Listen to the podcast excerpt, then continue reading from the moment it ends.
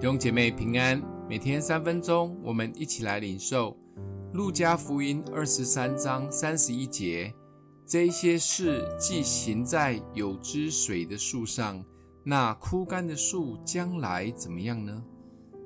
耶稣被严重的鞭打及羞辱以后，背着沉重的十字架前往各各他山，预备被钉十字架。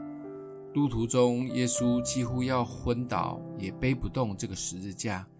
有一位路人西门代替耶稣背了起来。旁边许多曾跟随耶稣的妇人看到他们所爱的拉比这样的惨状，不禁都痛哭流泪。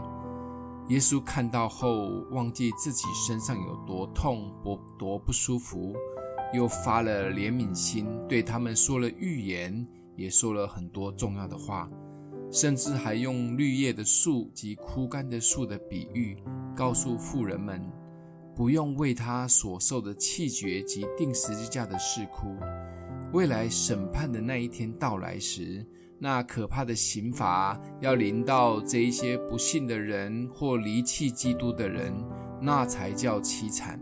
那个惨度是无法想象的。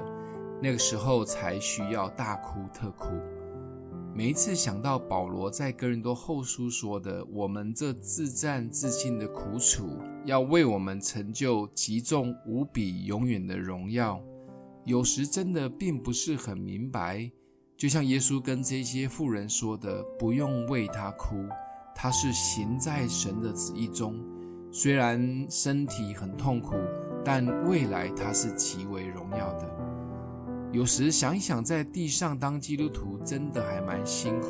虽然不会真的被钉十字架，但我们需要摆上很多的时间，读经、聚会、祷告、服侍，充满爱，饶恕人，不能口出恶言，要抵挡许多的试探与诱惑。